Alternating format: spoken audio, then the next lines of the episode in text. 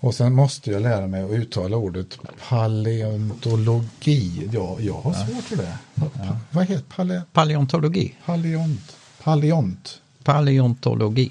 Kameleont. Kameleont och paleontologi. Ja. Ja, nu blir det lite... Sen innan vi börjar kan jag tala om det som alla gör fel. Det heter ett fossil och två fossil. Är det ett fossil på svenska? Ja, det är inte en fossil. Och det är inte fossiler utan fossil. Okej. Det, alltså 99 av 100 säger fel. Ja, det var det. Yes. Och fossilfri Sverige tror jag inte på. Eller fossil, fossil. Fossils. Fossil, fossilfri Sverige, att gräva bort hela Gotland till exempel.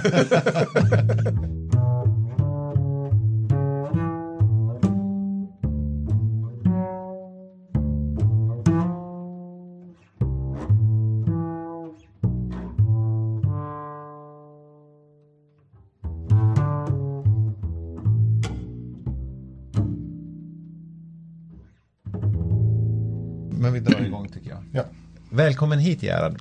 Eh, välkommen till Linköping och välkommen till våran podd Teologen och Ingenjören. Du heter Gerhard Wilhelmsen och vi är väldigt, väldigt glada över att du är här. Tack så mycket. Kul att vara här. ja, du har ju kommit hit. Du ska ju föreläsa här ikväll i Missionskyrkan. Och eh, som sagt, det är ju jag, Johan Gunnarsson och så har vi då du Rickard här. Och det är vi två som ska försöka och fråga dig lite grann om, om eh, ja, vad ska vi börja? Ska vi börja med det här med hur det började med konventionen teologi och pa paleontologi. Jag har svårt för det där ordet, men eh, En sak som jag tycker är roligt det är att du är ju nå- något så roligt som både pastor och paleontolog. Det är inte alla som kan ha sådana här fina titlar som är allitterationer. Alltså så här, pastor och paleontolog. Ja, precis. Det var därför det blev så. Ja. Men eh, hur blev du pastor eller paleontolog först? Nej, jag blev paleontolog först. När, då jag var fyra år fick jag min första bok om fossil och eh, då jag gick i grundskolan bestämde jag mig för att bli paleontolog och det blev jag också. Fram tills jag doktorerade vid Utrechts universitet i, i mitt hemland Nederländerna. Sen eh, gick det bara något år så blev fru- frun och jag utsända som missionärer till norra Sverige. Och då läste vi teologi på Teologiska högskolan och blev ordinerade till pastorer. Så det, det var en, en eh, stor förändring. Så du odlade alltså ditt paleontologiska och ditt pastorala intresse samtidigt under de här åren som du doktorerade? Ja, jag var väldigt aktiv i kyrkan. Det, all fritid gick till kyrkan och, och arbetstid till paleontologi. Sen blev det omvänt. Så det var inte så dramatiskt. Nej, okay. Men, men i din forskning där så blev det väl en naturlig konsekvens att eh, lära sig väldigt mycket om evolutionsteori och de bitarna. Fanns det någon, någon konflikt eh, i tonåren kring vad man trodde på i, som kristen och, och, eh, och så vidare? Nej, för mig har aldrig den konflikten funnits. Eh, Jag kan minnas då, då jag började läsa på riktigt ordentligt, vilket jag gjorde under gymnasietiden. Eh, Då såg jag att det verkar inte riktigt stämma överens med det jag läser i Bibeln alla gånger. Men då tänkte jag det måste vara min brist på förståelse. För Bibeln tror jag på och, och forskningen vet jag ju att, att det i stora drag stämmer även om det alltid blir förändringar. Sen har jag fått mycket mer klarhet i de här svåra motsägelser. Och, och idag kan jag säga mycket mer om det men eh, hela sanningen kommer jag förmodligen aldrig att få under min livstid. Och du ska väl berätta om det här senare ikväll. Vi kommer ju ha ett föredrag här i Linköping om ett par timmar och vi intervjuar dig nu här strax innan. Eh, så vi, men vi tänkte att eftersom vi också ska spela in hela ditt föredrag så kan väl vi få kasta oss in på de frågor som vi tycker är intressanta att fråga dig om just jag och Johan. Ja, det får ni gärna göra. Eh, får jag börja? Jag tycker du kan börja. Ja, får jag börja? Jo, ehm, bland kristna som tänker sig att det går att få ihop eh, kristen teologi med evolutionsteori så finns det väl kan man säga två huvudlinjer. Den ena är det man brukar kalla för teistisk evolution, det vill säga att Gud skapade förutsättningarna för att det skulle kunna skapas liv och ända fram till människan i stort sett vid Big Bang. Och den andra teorin är ju det man brukar kalla för intelligent design eller någonting liknande där man tänker sig att Gud ändå har gripit in i vissa skeenden i, i den, den evolution av liv på jorden som har funnits. Så jag skulle bara höra, vad tycker du själv är liksom den mest hållbara av de här två sätten att förhålla sig? Ja, jag skulle säga att det finns tre. Ja. Uh, du har det du kallar intelligent design. Jag kallar det kreationism. Intelligent design är som kreationism utan Gud, tycker jag. För de mm. pratar helst inte om Gud. Men det kan man ju tycka. Mm. Eh, och, då, och då handlar det om att Gud griper in hela tiden och, och vänder, på naturlagarna eller ändrar saker. Eh, teistisk evolution, det, det, brukar i litteraturen användas för en evolution där Gud är med hela tiden. Och sen det tredje, och det är egentligen det du sa, där Gud skapar förutsättningar i början och sen så rullar programmet på. Mm.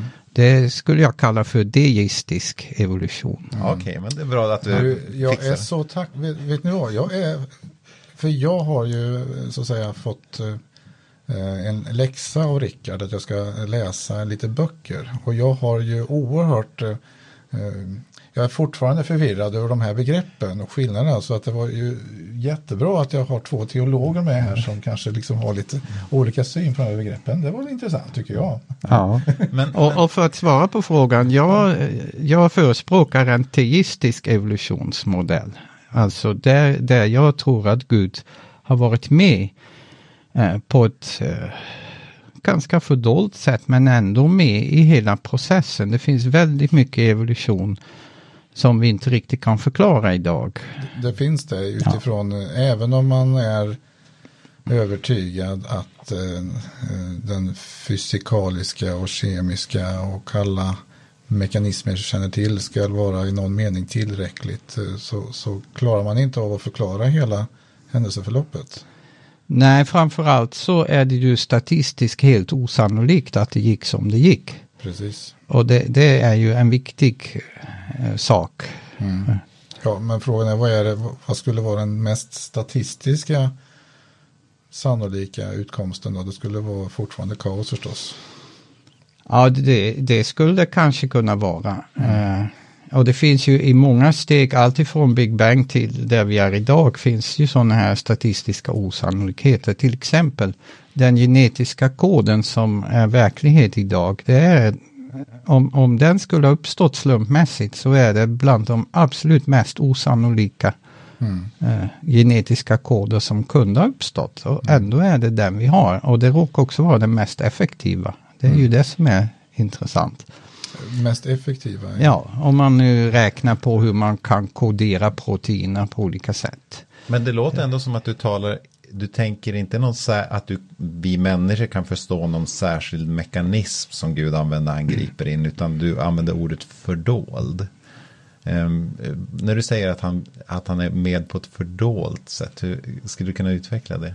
Ja, alltså jag, jag tänker mig uh, inte att Gud plötsligt uh, kommer in och skapar någon ny livsform som inte fanns där. Och uh, alltså att, att det blir mirakler hela tiden för att rätta till det som inte evolutionen gör bra så att säga. Eller det som inte evolutionen lyckas att få fram, ja men då krävs det ett mirakel. Eh, så tror jag inte det. Det finns de som tänker så. Det finns de som tänker att jo men evolutionen har ju lett till en massa olika djurarter och så, men människan, människan blev skapad för sig som en enskild händelse. Ja, eh, Jag tror inte att det där är nödvändigt att tänka. Nej. Det kan vi väl återkomma till, men jag skulle vilja stanna lite innan människan först. Eller vad hade du någonting först? Johan? Jo, men eh, Gerd sa ju någonting här, alltså den någonting i stil med den optimala sättet att koda information. Att, att genomet är det? Eller? Ja, Det är ju oerhört intressant. Det visste jag faktiskt inte. Har man lyckats beräkna att det inte finns något effektivare sätt att koda den informationen? Ja, det finns någon som har räknat på, om man utgår ifrån att den, den kod vi har använder eh, ordet som består av tre bokstäver kan man mm. säga. Och mm. det finns fyra olika bokstäver. Mm. Man skulle kunna tänka sig en kod som har sex olika bokstäver eller som har längre ord på fem mm. bokstäver. Och det finns någon som har räknat på en miljon olika koderingssätt enligt mm. den här modellen. Mm. Och så har han gjort en graf där han har eh, satt effektiviteten på den ena axeln och eh, nej, antalet koder på den ena axeln och så har han satt eh, eh, längden. Ja, jag tror det var det. Det är länge sedan jag läste det här. Det blir i alla fall en, en normal graf, en sån där klockformat graf. Mm -hmm. Och den som är längst till höger är den minst effektiva. Effektiviteten är på, på x-axeln då. Och den som är längst till vänster är den mest effektiva. Och så är det antalet och det största antalet som man får fram genom en slumpmässig uppstått kod. Den är någonstans i mitten, det blir en massa olika. Mm. Den som finns i verkligheten ligger nästan längst ut till vänster, alltså mest effektiv men oerhört liten chans att den skulle komma till. Den som heter Freiman tror jag som har ja, räknat fram. Oerhört fascinerande. Ja.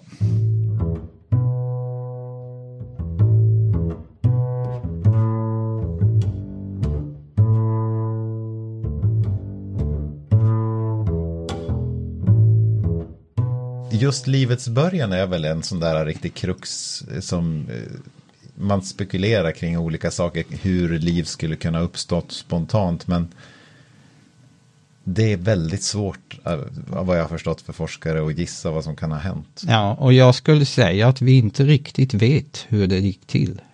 Det finns väl aningar åt olika håll.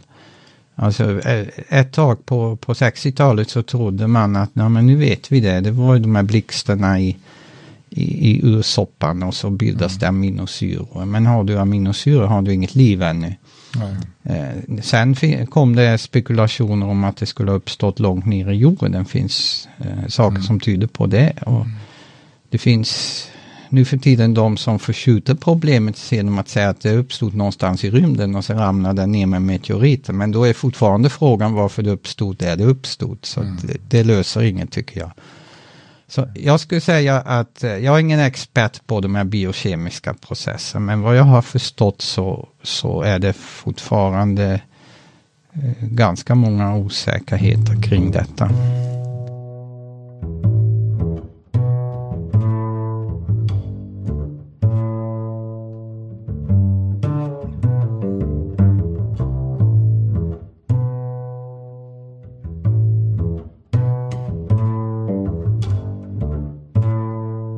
Kambriska explosionen.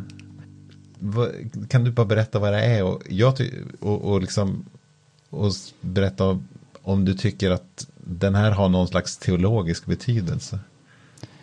Ja, vad det är det, alltså om man tittar på de fossil vi har så har vi det som kallas prekambrium som slutade för i runda siffror lite drygt 600 miljoner år sedan finns det väldigt få fossil. Det finns, men de är, de, det finns få olika livsformer. Och sen efter att kambrium har börjat så finns det plötsligen mängder av olika djurgrupper som, som ser helt olika ut.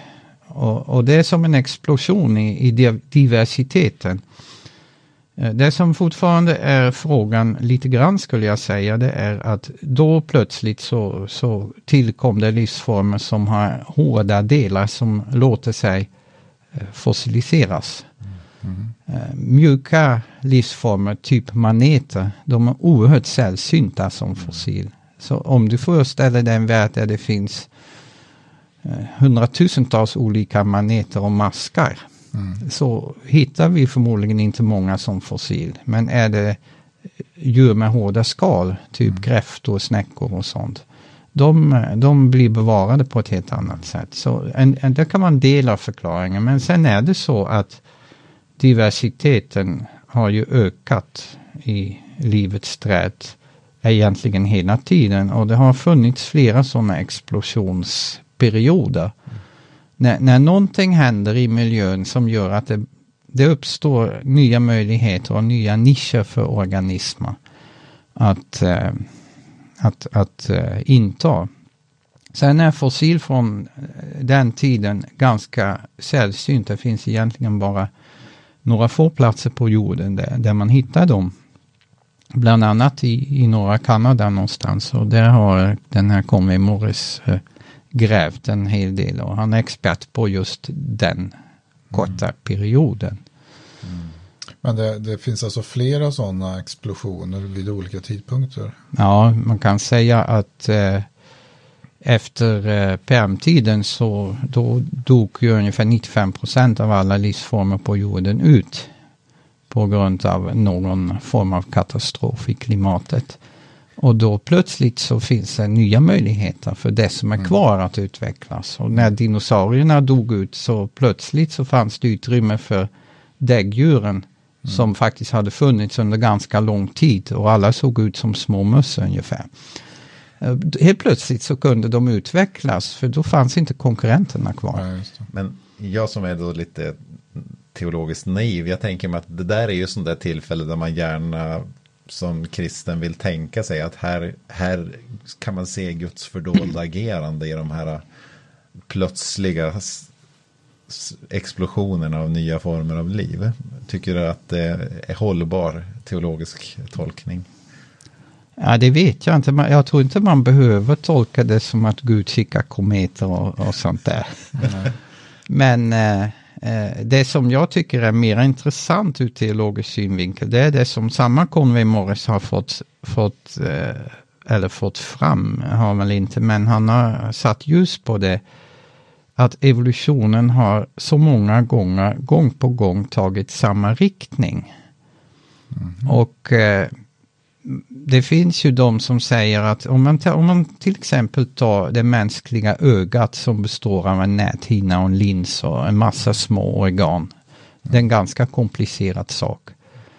Eh, det, det är många som säger att om det där har uppstått av slumpen, det är så osannolikt att det knappt kan vara sant. Mm.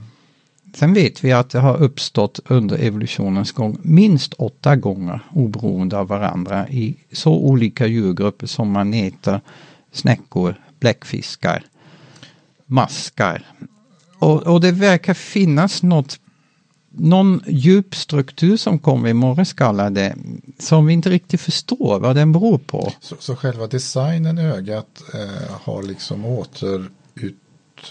åter återskapats åtta gånger. Ja, minst. Och man vet att det var helt utraderat, den första designen. Alltså, är det med att de evolverade fram parallellt?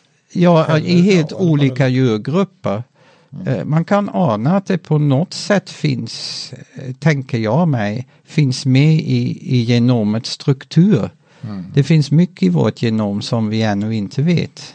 All, alla de här informationsbitar som man säger är skräp-DNA.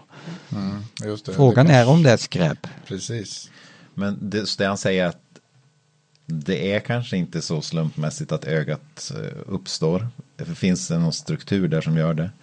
Eh, vilket väl då ena sidan innebär att det finns någon slags mer inomvärldslig förklaring. Men å andra sidan innebär en ännu djupare fascination för hur komplext det här DNA är. Ja, precis. Och, och, det är väldigt intressant. Det, det fanns ju tills uh, Stephen Jay Gould dog för några år sedan. Två ledande paleontologer och evolutionsforskare i världen. De riktigt stora och det var Stephen Jay Gould och det var Simon Conway Morris.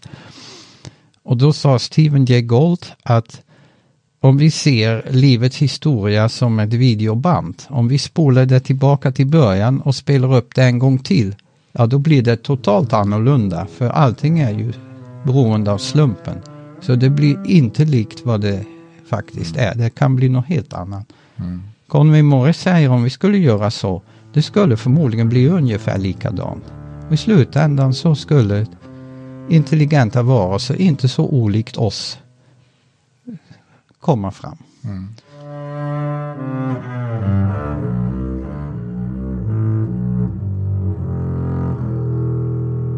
Det här med vi vi är eh, kronan på verket eller och vi är, människan är Guds avbild.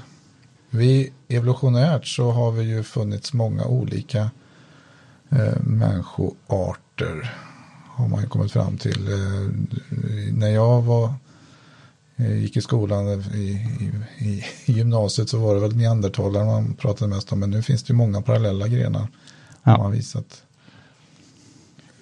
utifrån en teologisk synpunkt då, alltså, har alla människoarter och även apor som vi också då härstammar från, kan man säga att är det Guds avbild, alla de?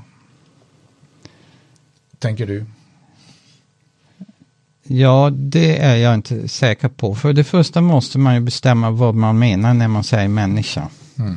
Alltså när jag har biologhatten på mm. Då säger jag att människan är en, eh, en varelse, en typ av primat, som är en grupp som omfattar apor och människor. Som har en viss struktur på skelettet, det finns vissa kännetecken i tänderna och en hel del annat i organen som gör att vi ja men, men finns det här och det här och det här så kallar vi det människoart. Mm. Och finns inte det så är det människoapa. Mm. Och den gränsen är ganska arbiträr, men den har vi sagt så. Frågan är när, när Bibeln talar om människan, om, om Bibeln utgår från den definitionen. Jag tror inte det. Nej. Utan någonstans står det att när, när, Gud skapar människan så blåste han sin ande i hennes näsborrar så att mm. hon blev en levande varelse. Mm. Nefesh som det heter på hebreiska. Och det är det som gör människan till människan. Så jag kan i princip tänka mig varelser som kanske biologiskt sett står nära människan men som inte är det i teologisk mening. Mm. Är det vissa, tänker du att det är vissa egenskaper som vi människor har då, snarare än vissa biologiska koder och sådär, utan mera mentala egenskaper eller andliga egenskaper? Ja, an, andliga skulle jag säga. Det här att, att Guds ande finns i oss på ett, på ett särskilt sätt. Jag tror att Guds ande finns i hela skapelsen närvarande. Men, men på ett särskilt sätt eh, vilket gör att vi kan ha en kontakt med Gud. Mm. Och någonstans eh, som Jürgen Moltmann säger, människan får i skapelsen någon slags mellanställning, får representera skapelsen inför Gud och får representera Gud inför skapelsen. Mm. Om, för, för vi har en särställning där, kan man också evolution, evolutionärt också säga att vi har en särställning i att vi är väl också en väldigt osannolik eh, art eh, har jag någon aning om att eh, alltså om vi efter att dinosaurier försvann och så så var det möjligt många arter som var ungefär som som möss eller råttor sa du? Ja, ja alltså små, små, små varelser. Ja, ja. ja. Och eh, eh, sen har det då blivit många arter eh, från den punkten. Men på något sätt där så kom då någon varelse som, som eh, vi med eh, överdrivet stor hjärna att, att lyckas och eh, skilja ut oss ganska tydligt från alla övriga arter. Är det någon hur, hur, resonerar man i evolutionen runt detta med människan just? Ja, man brukar väl inte säga att människan är särskilt unik. En, en elefant är också en väldigt osannolik art. Ja, okay. Eller en delfin. Ja. Och eh, precis som det här som jag sa om ögat så har intelligens uppstått eh, eh, tendenser till hög intelligens uppstått flera gånger. Det finns eh, i dagsläget ett antal djurgrupper som, som har intelligens utöver det vanliga. Och bortsett från människor och människoapor så är det delfiner, det är kråkfåglar och det är oktopusar. Mm, bläckfiskar. Ja, bläck, ja, det är en typ av bläckfiskar. Mm. Det är inte alla bläckfiskar, men, men en oktopus är en, en, Och det är bara oktopusar som är så mm. intelligenta. Det har man upptäckt på senare år. För de, de kan inte hantera teknologi som en schimpans kan. Men eh, och delfiner vet vi också, de kan inte heller, man kan inte göra de här experimenten som man gör med schimpanser och gorillor och de kan sätta ihop verktyg och så. Men det är mer och mer som tyder på att, eh, Att de kommunicerar med varandra på ett väldigt avancerat sätt till exempel.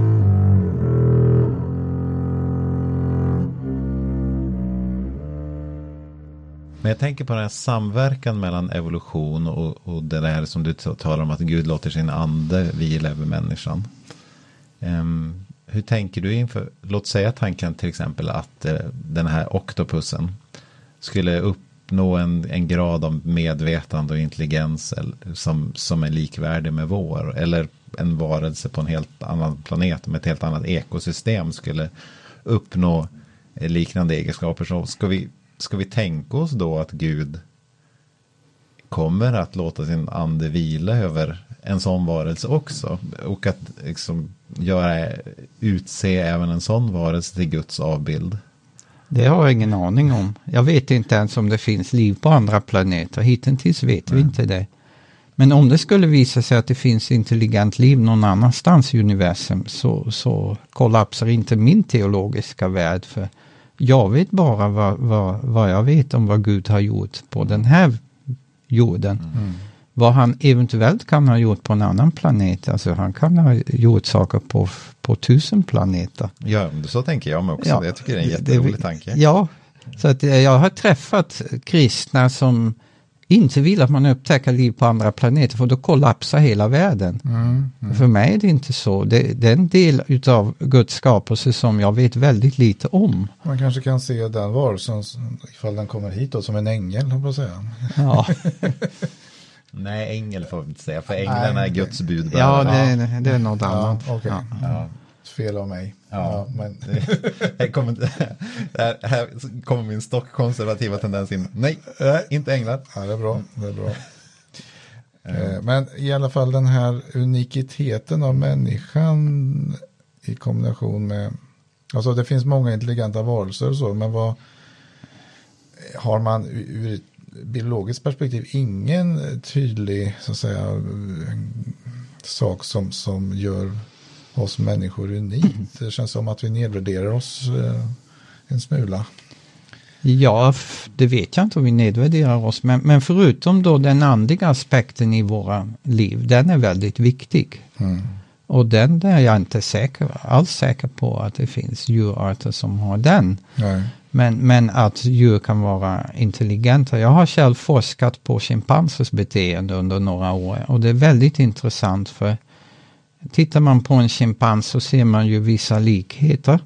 Kanske mer med vissa människor än med andra, det vet jag inte. Men mm.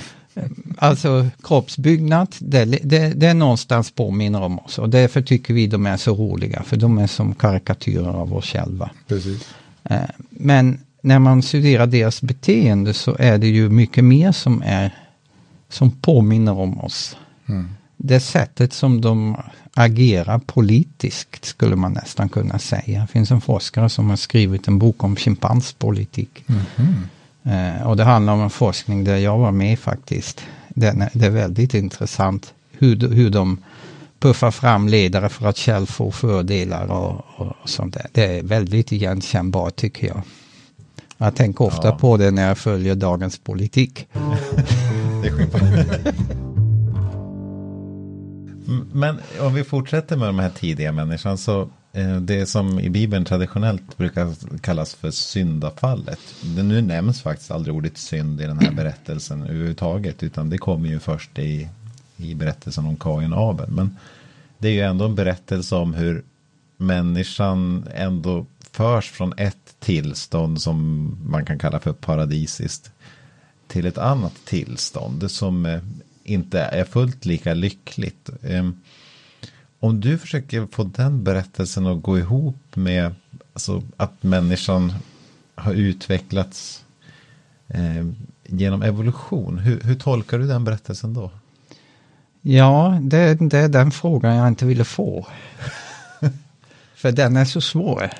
Men man måste ju ändå tänka mm. kring den. Och det, jag har inte alla svar där. Det kan jag lugnt säga. Ja.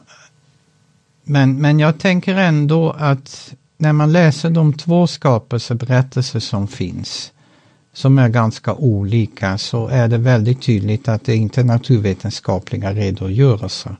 Mm. Utan, ja, där är vi överens. Ja, ja. De, de betonar vissa saker som vill förklara vår tillvaro. Och det tänker jag om berättelsen om det så kallade syndafallet. Mm. Eh, tänker jag är också en sån berättelse. Jag predikade faktiskt över just den berättelsen i söndags.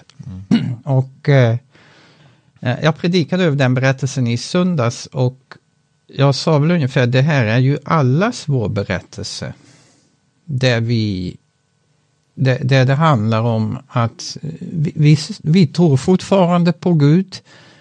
Men någonstans så kommer tvivlet. Men Gud har väl sagt att ni får inte äta av något här. Nej, men så har inte Gud sagt. Men, men just den här får vi inte äta av. Ja, men om ni äter av den, ni blir inte alls, eh, ni ska inte alls dö, ni ska bli som Gud. Det, det, är som att det är det vi hela tiden vill, vi vill bestämma själv. Vi vill inte lita på Gud helt och fullt, bara till en viss nivå. Utan vi vill bli som Gud själv. På något sätt så är den berättelsen mycket större än en historisk händelse som, som hände någonstans någon gång. Jag har svårt att få ihop att, att hela mänskligheten blev dömd därför att en person gjorde ett fel någon gång. Men däremot är det hela, det, någonstans är det en mytologisk berättelse i ordets bästa mening. Mm. Och, och, nu vet jag att många människor tänker, ja men mytologi det är som sagor. Nej, det är inte som sagor. Det är, det är en verklighet. Men kanske inte på det mest, eh, på det planet som är mest enkelt att förstå. Mm. Men jag har många frågor där. Alltså det är den svåraste biten som jag... Ja, men jag tycker också det är jättespännande. Och jag tycker din vad ska jag säga, existentiella tidlösa tolkning är, är väldigt bra. Men man kan, jag har ibland också lekt med tanken på att att man skulle, det är ju såklart lite spekulativt, man skulle kunna tänka sig att det här skildrar ändå, någon, ändå liksom de steg som vi vet skedde i människans eh, alltså mentala utveckling. Vi vet att vi blev bättre på eh, att förstå saker, att tänka abstrakt, att eh, och, och, och, därmed också fick mer utvecklade föreställningar om moral och fick därmed ett moraliskt ansvar. Så på ett sätt så känns det som att man skulle kunna läsa den här berättelsen inte bara sådär existentiellt som, som berättelsen om varje människas liv utan också som mera berättelsen om hur människan ja, men, kom till en punkt där man var tvungen att ta moraliskt ansvar för sina handlingar.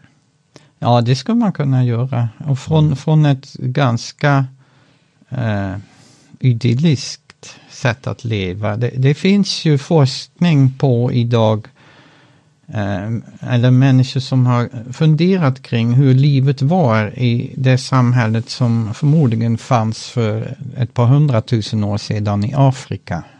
För de första människor. Och man brukar man brukar göra jämförelser med sandfolket i Namibien som fortfarande i modern tid lever ett nomadiskt liv och lever på, på jakt och det de hittar. Eh, och de som kan det här bättre än jag säger att de, livet är inte så jobbigt för dem. Mm.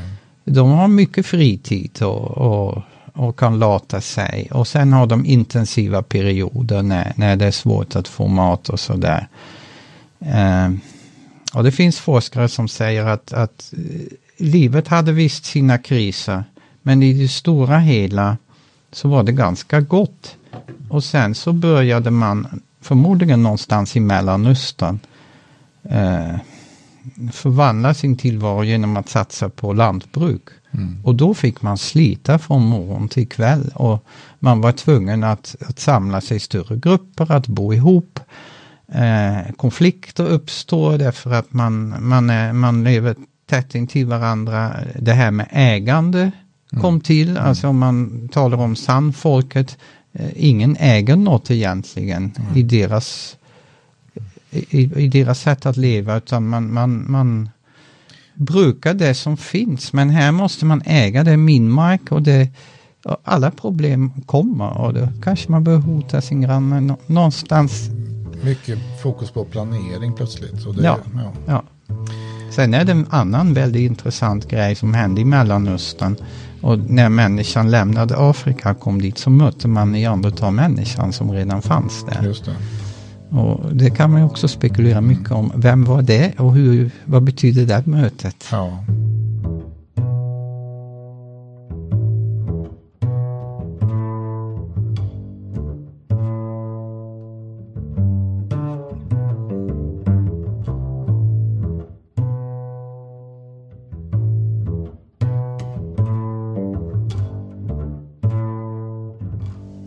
Möter ju många människor som du får prata med de här sakerna om.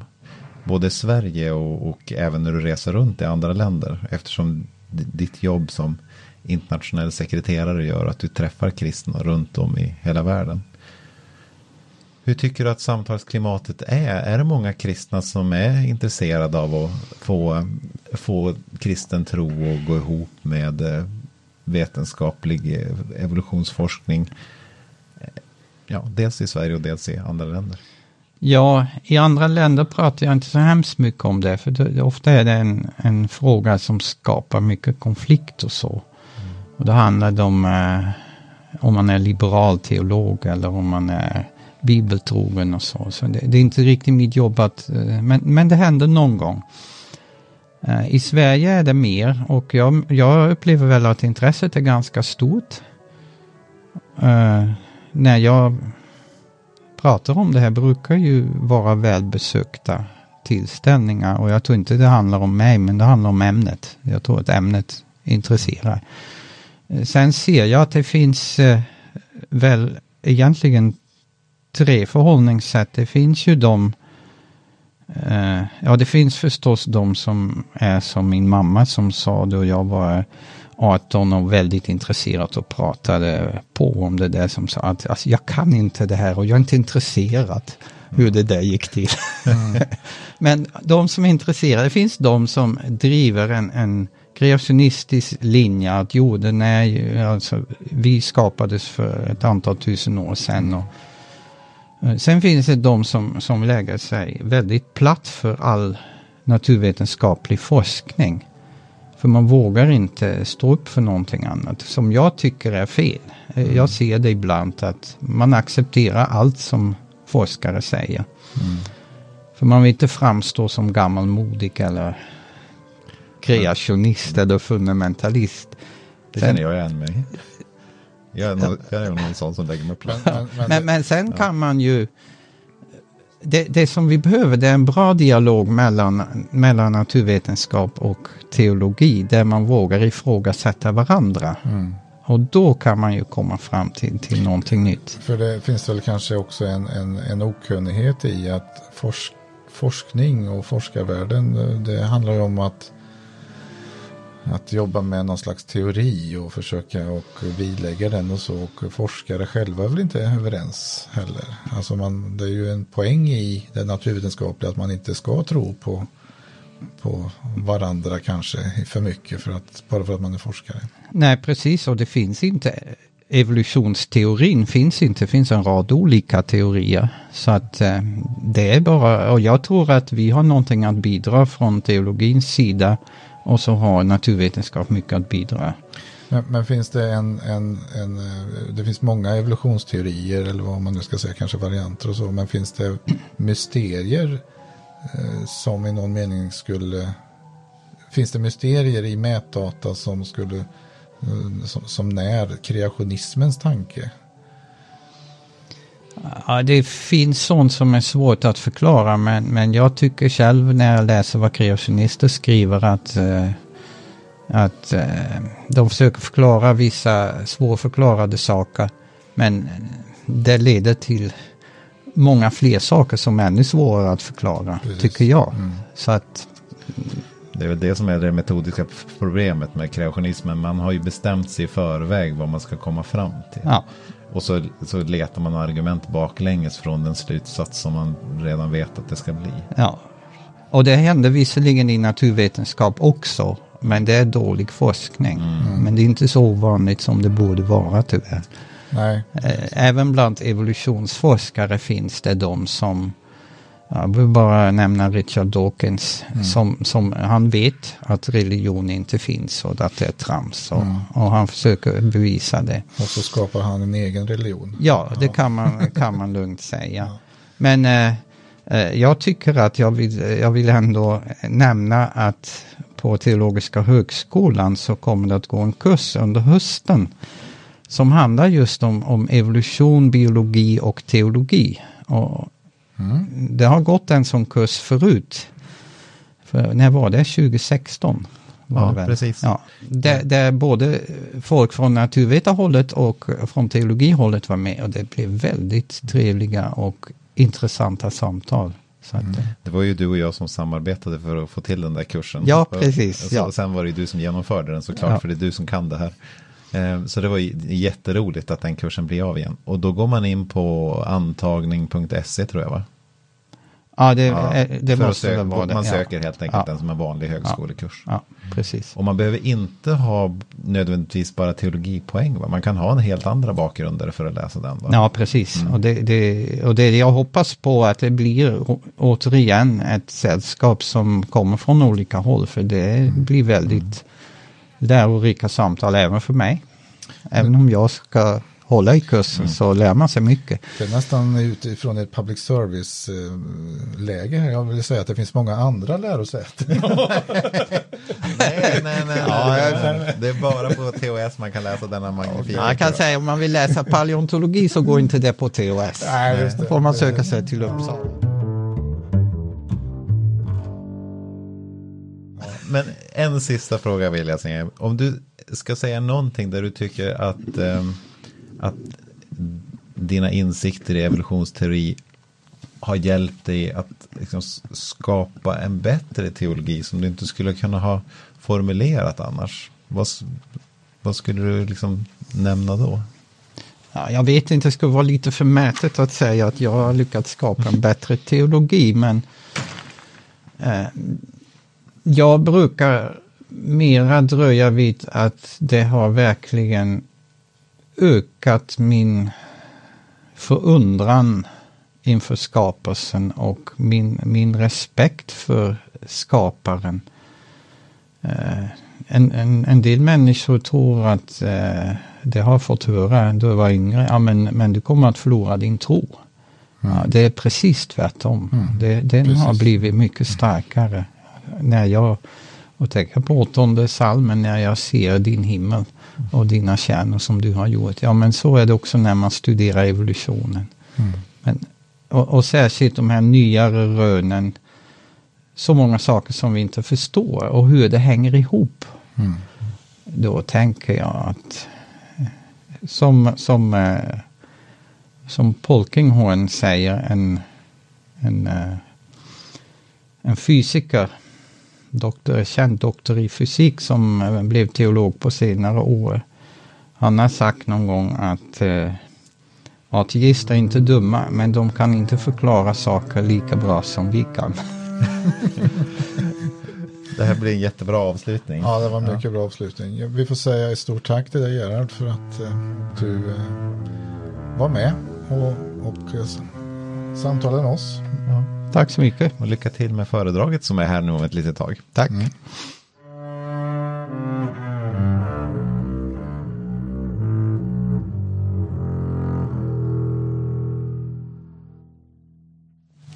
Ja, ni, får bara klippa bort det ni inte vill ha. Reklamen för kursen och så. Nej, nej, nej. Det blir kvittningskrig mellan Johan.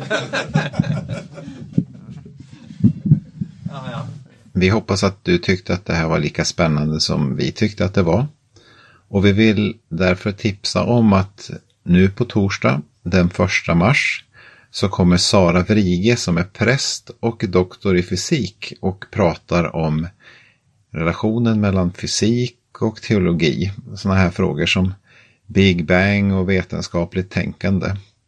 Och det blir en jätteintressant fortsättning på det samtal som vi har påbörjat. Så vi hoppas att ni kommer och lyssnar och vi kommer såklart att ha en intervju med Sara i vår, för vår podd också, eh, vilket vi ser fram emot jättemycket. Och platsen och tiden för detta evenemang är då alltså Missionskyrkan i Linköping klockan 19 den första mars.